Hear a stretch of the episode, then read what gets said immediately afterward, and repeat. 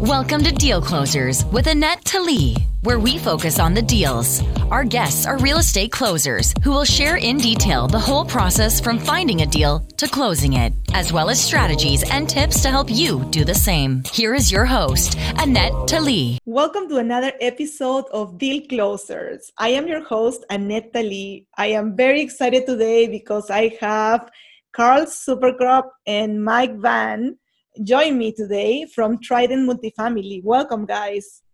Hi, thank you very much. Glad to be here. Trident Multifamily has successfully completed the acquisition of a 100-unit multifamily community, Prairie Villages Apartments, and that's in Tulsa, and also recently completed an acquisition for 174 units in Tulsa, Oklahoma, also in November 2019. So I'm very excited to have you today. So tell me a little bit about yourself. Let's start with Carl.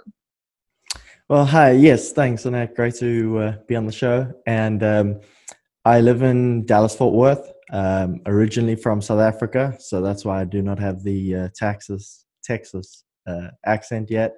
I've been coming back and forth to Dallas since 2012, eventually immigrated here in 2015, and that was after the sale of my business in South Africa. I had already started in real estate over there, but once I moved over here, got active, and very fortunate that my wife has been in the apartment industry for close on 20 years, so it really is something I chose to focus on. So, yep, now live in Dallas-Fort Worth and full-time apartment syndicator. Awesome. And why did you decide Texas? Well, that's where my wife was based. So, yeah, I came over for a holiday and we met, and yeah, that's just how it played out. That's why we're in South Florida. My husband was going to school here. He's from Florida, but he's 5 hours north, and so he met me in school, and then he stayed down here. And I'm from Peru, and I came to study here, and I ended up staying here too. So yep. Nice. So Mike, welcome. Tell us a little bit about yourself. Thank you. Mike Van. I actually live in Springfield, Missouri, and Carl and I and Rodney, our third partner, who lives in Oklahoma City, we've been together for about a little over 2 years now. We met a little over 2 years ago at an apartment mentorship program, and decided to pursue deals together. We had done a deal earlier in the year in March, our first deal we did together, and then we decided to form Trident Multifamily and pursue everything going forward under that brand. Each of us have had been in parts of other syndications. I myself have been in five syndications now, totaling about 1,000 units, and but we've just done two under the Trident Multifamily brand. So, but I've been investing in real estate for between 15 and almost 20 years now, and have done all kinds of stuff from flips, buy and holds, lease options, bought some small multifamilies, some small apartment complexes, did all that stuff on my own before I started looking into syndications, and that's where I met these two gentlemen, and then, like I said, this is the path we're taking forward. And our third partner, Rodney, he's not able to join us today, but he has actually been investing in real estate almost as long as I have, and used to own a Homebester franchise and did just a ton of transactions there, probably over 200 transactions. Still has about 100 home portfolio of single family homes, and then he's also been in other syndications as well, but that's a little bit about him in a nutshell. But he's a lifelong entrepreneur, and now he's he owns some medical clinics as well as doing apartment syndication, and so we're pretty much full-time in this for the most part. That's incredible. You know, that's one of my goals for this year, is to find a partner. And I keep hearing this recurring story that you meet them at the conferences where you go, because this is the people that are kind of resonating with you, and they are kind of on the same path and doing what you want to do. Mm-hmm. So did you, I think I heard that you first pursued one project together, but not really in the same company. And then you decided to form a company together. Right. Yeah. And I would highly suggest that. I mean, to not just jump in with someone you meet for the first time, you need to work together on a project separately to see if you have the synergy, see how you're going to get along when the pressure's on. I mean, things are completely different whenever you're sitting there at a conference having a beer versus when you're in the heat of a deal. You know, there's a time crunch, there's lots of pressure, you're raising, millions of dollars. You have delegated tasks for each person in the group. And so by going through that together and seeing kind of how the partnership, either melds or breaks apart during that process, something I would highly suggest before ever forming something formally. And we did that on our first deal, looked back afterwards and said, hey, this is going to work. So we decided to go all in together and put all our chips in and pursue things as Trident Multifamily going forward. Excellent. Yeah, I think that's definitely the way to go, because you want to see how people react when something doesn't go the way it's supposed to be. Absolutely. And be able to test. It's like a test before you jump in all the way. Yeah. Correct? Absolutely. The deal. All right. So what project are we going to talk about today? Tell me about the deal. So the deal we're going to focus on today is the most recent one. It is Stratford and Brownstone. It's a 2-property portfolio consisting of 174 units total. Stratford's 102, Brownstone is 72. They're located in Tulsa, Oklahoma. They're almost adjacent to each other, just across the highway from each other. So they're operated as one portfolio as far as economies of scale goes. But it was, like I said, our second syndication that we've done together, and just closed that. It is a value-add C-class deal that is in a B to B-minus area. So we felt there was a lot of potential there to kind of transition the property more to be in line with the area that it's located in. All right. So much info. So can you explain to the people that don't know, what do you mean by value add property? Carl, can you take that? Sure. So it is an older property. In fact, they're both pretty similar in age, built in the 60s, well maintained in terms of no real deferred maintenance. So it doesn't look, dated. The seller had kept it up to date. However, he had kept it as is. So there's a ton of room for improvements, from just updating light fixtures, flooring, cabinet hardware, just bringing the apartments to be a little bit more modern. I think some of them we're busy replacing appliances. There's probably 20-year-old fridges and ranges, so we're replacing all of that. So by adding value, we're basically doing a lot of capital expenditure, a lot of improvements to the property, which is supported by higher rents in the area. So we've had a look around, and various communities around us have done the improvements and are getting better rents. So that is what we intend to follow, is do the similar improvements and then obtain the similar rents to what comparables are getting in the market. Right. We didn't go into it blind. We're following a proven concept in the market. Oh, okay. So you are basically taking a property that is not in a bad condition, but that it's outdated. Correct. So it's like the old, and then you're making it nice and beautiful where people are willing to pay more money for it. Correct. Rent. Yes. Excellent. Yes. All right. How did you find this property, these two properties? So it was actually marketed. It was marketed as one deal, and it was marketed by a headline brokerage. But the broker was out of state, and as part of a big drive for Trident, we started contacting brokers. We had a big task between the three of us. I think we had a certain number of brokers we all needed to call each week just to work on our deal flow. And this is one that came through. And we just continued to entertain the broker and got further and further along. But yeah, it was on market deal. But so it was one that was on the market, but you still you knew him from reaching out to people. Correct. Yeah. So it wasn't on LoopNet or one of those online platforms. We got it because we had connected with the broker. Right. And Carl makes it seem a little easier than it was. It actually was a very elongated process. It took us, 9 months actually, Carl, to get to our LOI. Yes. It was on the market, then it was off the market, then the seller wanted to sell it, and then he didn't want to sell it. And so there was a lot of back and forth before we even got to where we're gonna submit an LOI. So what was the initial listing price for the properties? The initial listing price was $9 million. Okay.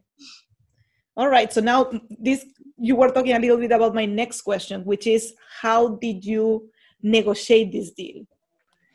So the interesting thing was that the seller was self-managing, and he had owned this since 96. Yeah. So about 23 years self-managing. And we found out during due diligence that he actually got a corporate lease over the properties from one oil and gas company. So for about 10 years of his ownership, he had one rent check coming in from an oil and gas company, and basically just there wasn't much leasing activity. There wasn't. I want to say they coasted. Yeah, he had a real good deal.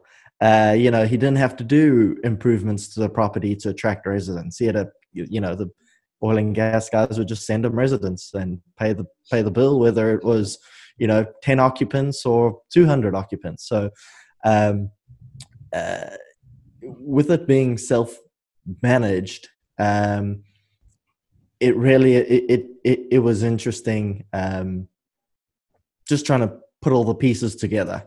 The expectation of what he wanted, being that $9 million, to what was really there, we just couldn't get to his number. So that's why Mike was saying that the process took so long. Is the seller is aware of the value add? He knows what the market's doing. He's local, and we just couldn't get to his number. So he pulled it off the market and said, he's going to do the upgrades and he's going to, realize the value, and we can come back and get it from him in 18 months or 2 years or however long it took him. And we just kept sort of entertaining every now and then. It went absolutely quiet. We'd wait 3 weeks, phone the broker again and say, well, has the guy, is the seller ready to sell yet? Eventually we just, I think we got to a final point, where we said, all right, we're done. And we walked away. And then it hadn't been about it was probably about 4 weeks later, the broker phoned us and said, all right, it's time to get the deal done. Like, he's willing to accept. So they were kind of pushing and pushing and pushing to see what else they could get until you were like, you know what, we're done, and, mm-hmm. Keep it. And they were like, okay, well, maybe we shouldn't lose this opportunity. Exactly. Right. Yes. Awesome. He knew we were serious buyers, and so it's better to take the deal from someone he knows is going to close than it is for them to risk the extra time on market. And end up not getting the deal done. So right, and probably the broker was like working on the owner, telling him like you're gonna lose this, you better take it. And right. Sometimes it takes time for them to understand. And the broker wanted to get paid. Yes, so, exactly. Towards the end, he was the deal. Yes, he spent a lot of time on the deal as well. Exactly. Yeah. And so they finally came down to our price, and it was we were able to get the deal done. Right. Okay. So how much did you end up offering? We closed the deal at $8 million. Oh, okay. That's a big chunk. Yes. That is awesome. So tell me, how did you fund the deal? Did you use a lender, hard money, investors? How did this deal come together? So we did, it's a syndication. And so with this being such a heavy value add, we're putting, little over $2 million in CapEx into the project. And so because we wanted to get most of that funded from the lender itself, we did a bridge loan. So we did a 3-year non-recourse fixed rate bridge loan and with 2 one-year extensions. So we technically could have 5 years before we had to refinance. But we figured that with the proven concept in the market being as it is, we could get the deal rehabbed in 18 to 24 months, get it rehabbed, filled up at the higher rents, thus increasing our NOI and our value, and then put the deal back on the market. So we're looking at this project. Most of our projects are based on a 5-year hold. This is a 3 to 4 year hold. Okay, so meaning that in 5 years you are gonna sell it. Yes. That's the plan. This one, we're going to start marketing this one probably at the end of year 2, once we've gotten through the rehab and have our leases, back up to market to where our pro forma rents are. Excellent. Excellent. So what are your plans with the $2 million of CapEx? What type of improvements are you doing to the property with this money? Oh, that's a long list. We're going from... As far as inside the units, most of the units had tile floors, so we're not really, and the tile was in good shape, so we're not really doing much there. Where there was a need for flooring, we are going to replace the flooring. Other than that, everything from the floor up will look and feel new to the tenants. We are doing, all the cabinet boxes were good, so we're refacing the cabinets, either resurfacing or replacing countertops. Repainting everything, new light fixtures, new plumbing fixtures, new toilets, which, water conservation was a big part of this capital improvements as well. We saw a big opportunity for savings and income increase there.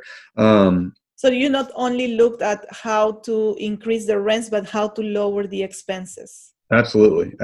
So operational efficiencies, as well as improve and increase rent, improve the amenities and condition and increase rents.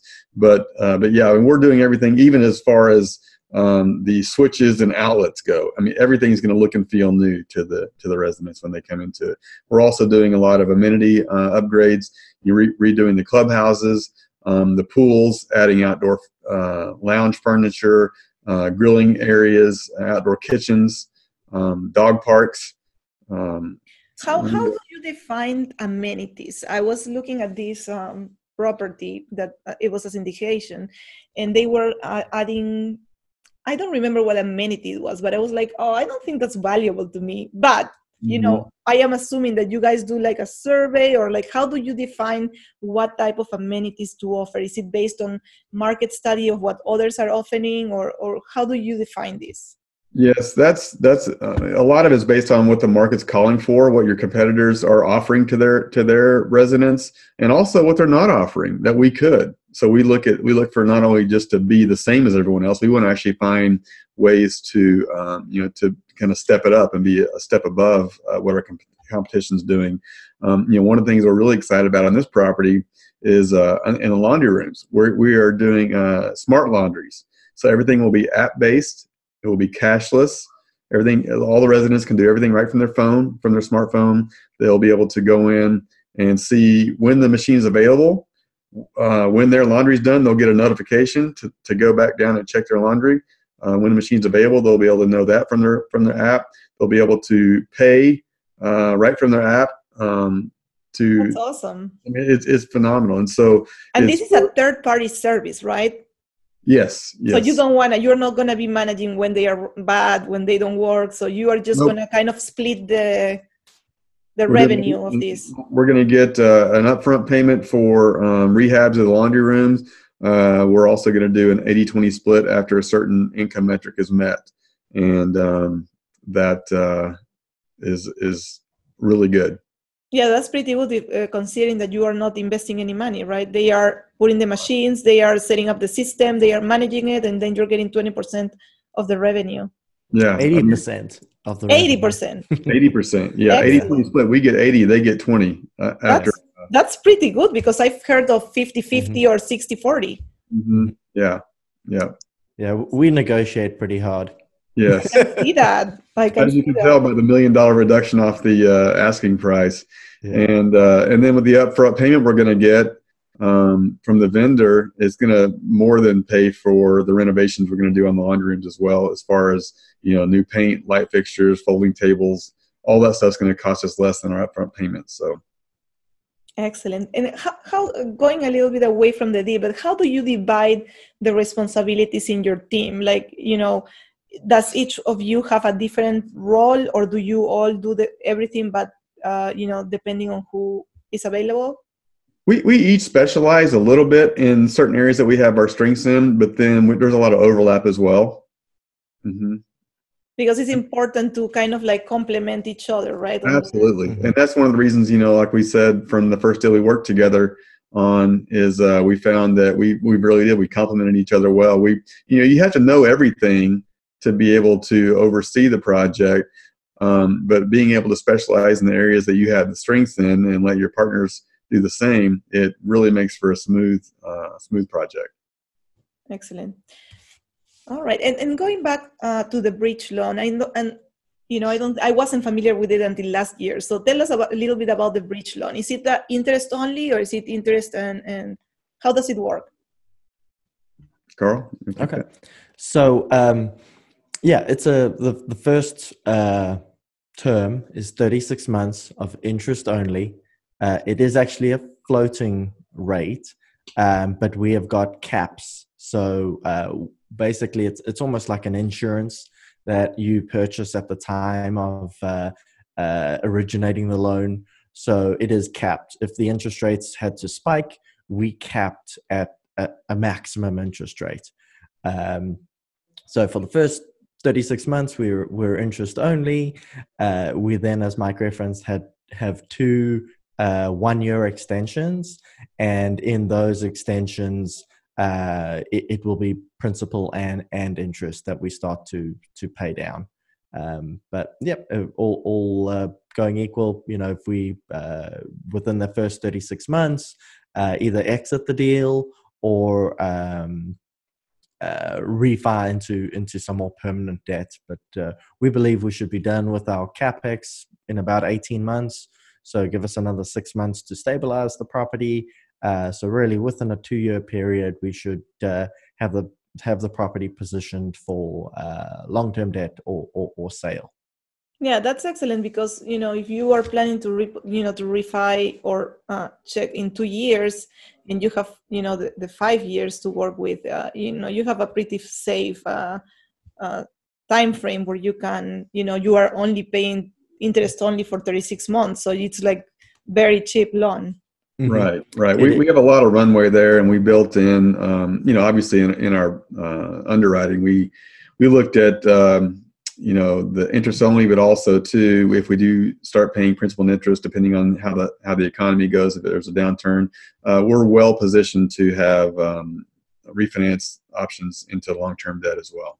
Mm-hmm. All right. So how much money did you have to put in? Like how much down payment, and did you get investors? This is a syndication. So was it what type of syndication? Mm-hmm. So it was a 506C syndication. So we could only do accredited or only accept accredited investors, and we could publicly solicit. We really wanted to get our brand out there more than, you know, I think we got a handful of leads for our next projects, which was ultimately the goal. But most of the investors were people that we already had our pre-existing relationships with.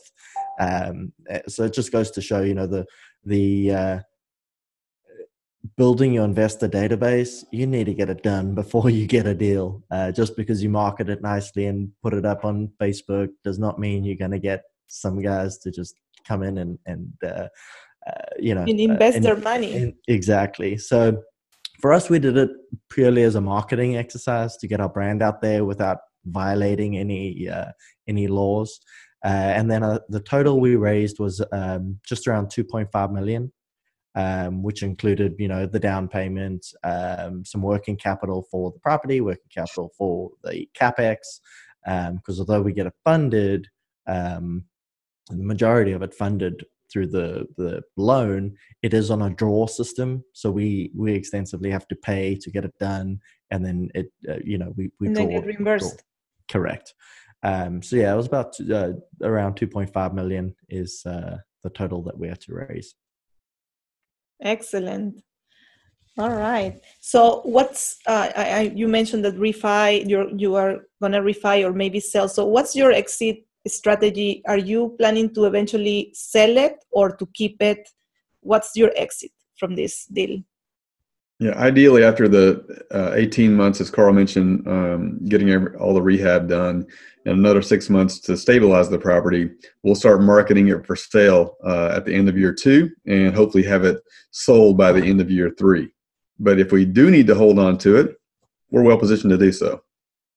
Okay, so but your idea is to, because some people would like to refi and then keep it, but your position is to sell it and maybe do some other projects. Yes. Excellent. Wow. I never thought of that as a marketing exercise also for your company, being new and to use this syndication to also build your brand. That was genius. Mm-hmm. Mm-hmm. I don't know who came up with it. It's the power of 3. Exactly. We come up with these ideas and never know who actually originated it, but we've got an idea. Yes. And so, and who found the broker? Whose contact was it? Carl's. That was mine. Yeah. Oh, kudos. Yeah, that's one of the things that it's, that I know I have to do, like reach out to brokers, but it's kind of like scary to talk to them. I started with small multifamily, so I'm used to just doing the MLS and having my realtor talk to the realtor. And, I started doing that and, it's just a new thing. You gotta get out there and keep doing it. You just have to do it. Yep. At the end of the day, they awesome results. Yeah. They want to sell properties, right? That's when they make the money. So, everyone builds up the hype of how to approach a broker. Really, just know what your parameters are, know what you're looking for. And that's all you need. If you have the ability to take on a project like this, then you're going to know everything you need to know to talk to a broker. Mm-hmm. Yeah, that is true. That is true. Mm-hmm. But also having, like you said, having the parameter of what you want, because it's different trying to get a property, 40 units versus 250, you're looking at two different beasts. Absolutely. So, having the parameters, it definitely helps for them to also look at you seriously, like what you want and what you're doing. Because if you tell them, I want anything in any market, they're like, right. She's not serious. You won't get anything. Yeah, they know that you have not done your research, you don't know your market because you just want anything. Right. Definitely to have your parameters. Expert tips. All right, so now we come to the part of the show where you guys are going to give me 3 tips. Good. Well, we've touched on is number one, and these all around the acquisition, is know your numbers and know your market. A big opportunity we identified on this project, and probably the one which got us or made us dig deeper to begin with, was utility costs. So we've mentioned that utility conservation is a part of our CapEx plan. Well, because we know the market, we know that the average utility costs per unit for this property was about 50 to 60% above the market. So we just you know, knowing our numbers, we looked at it and thought, there's an opportunity. So you need to be familiar with the market.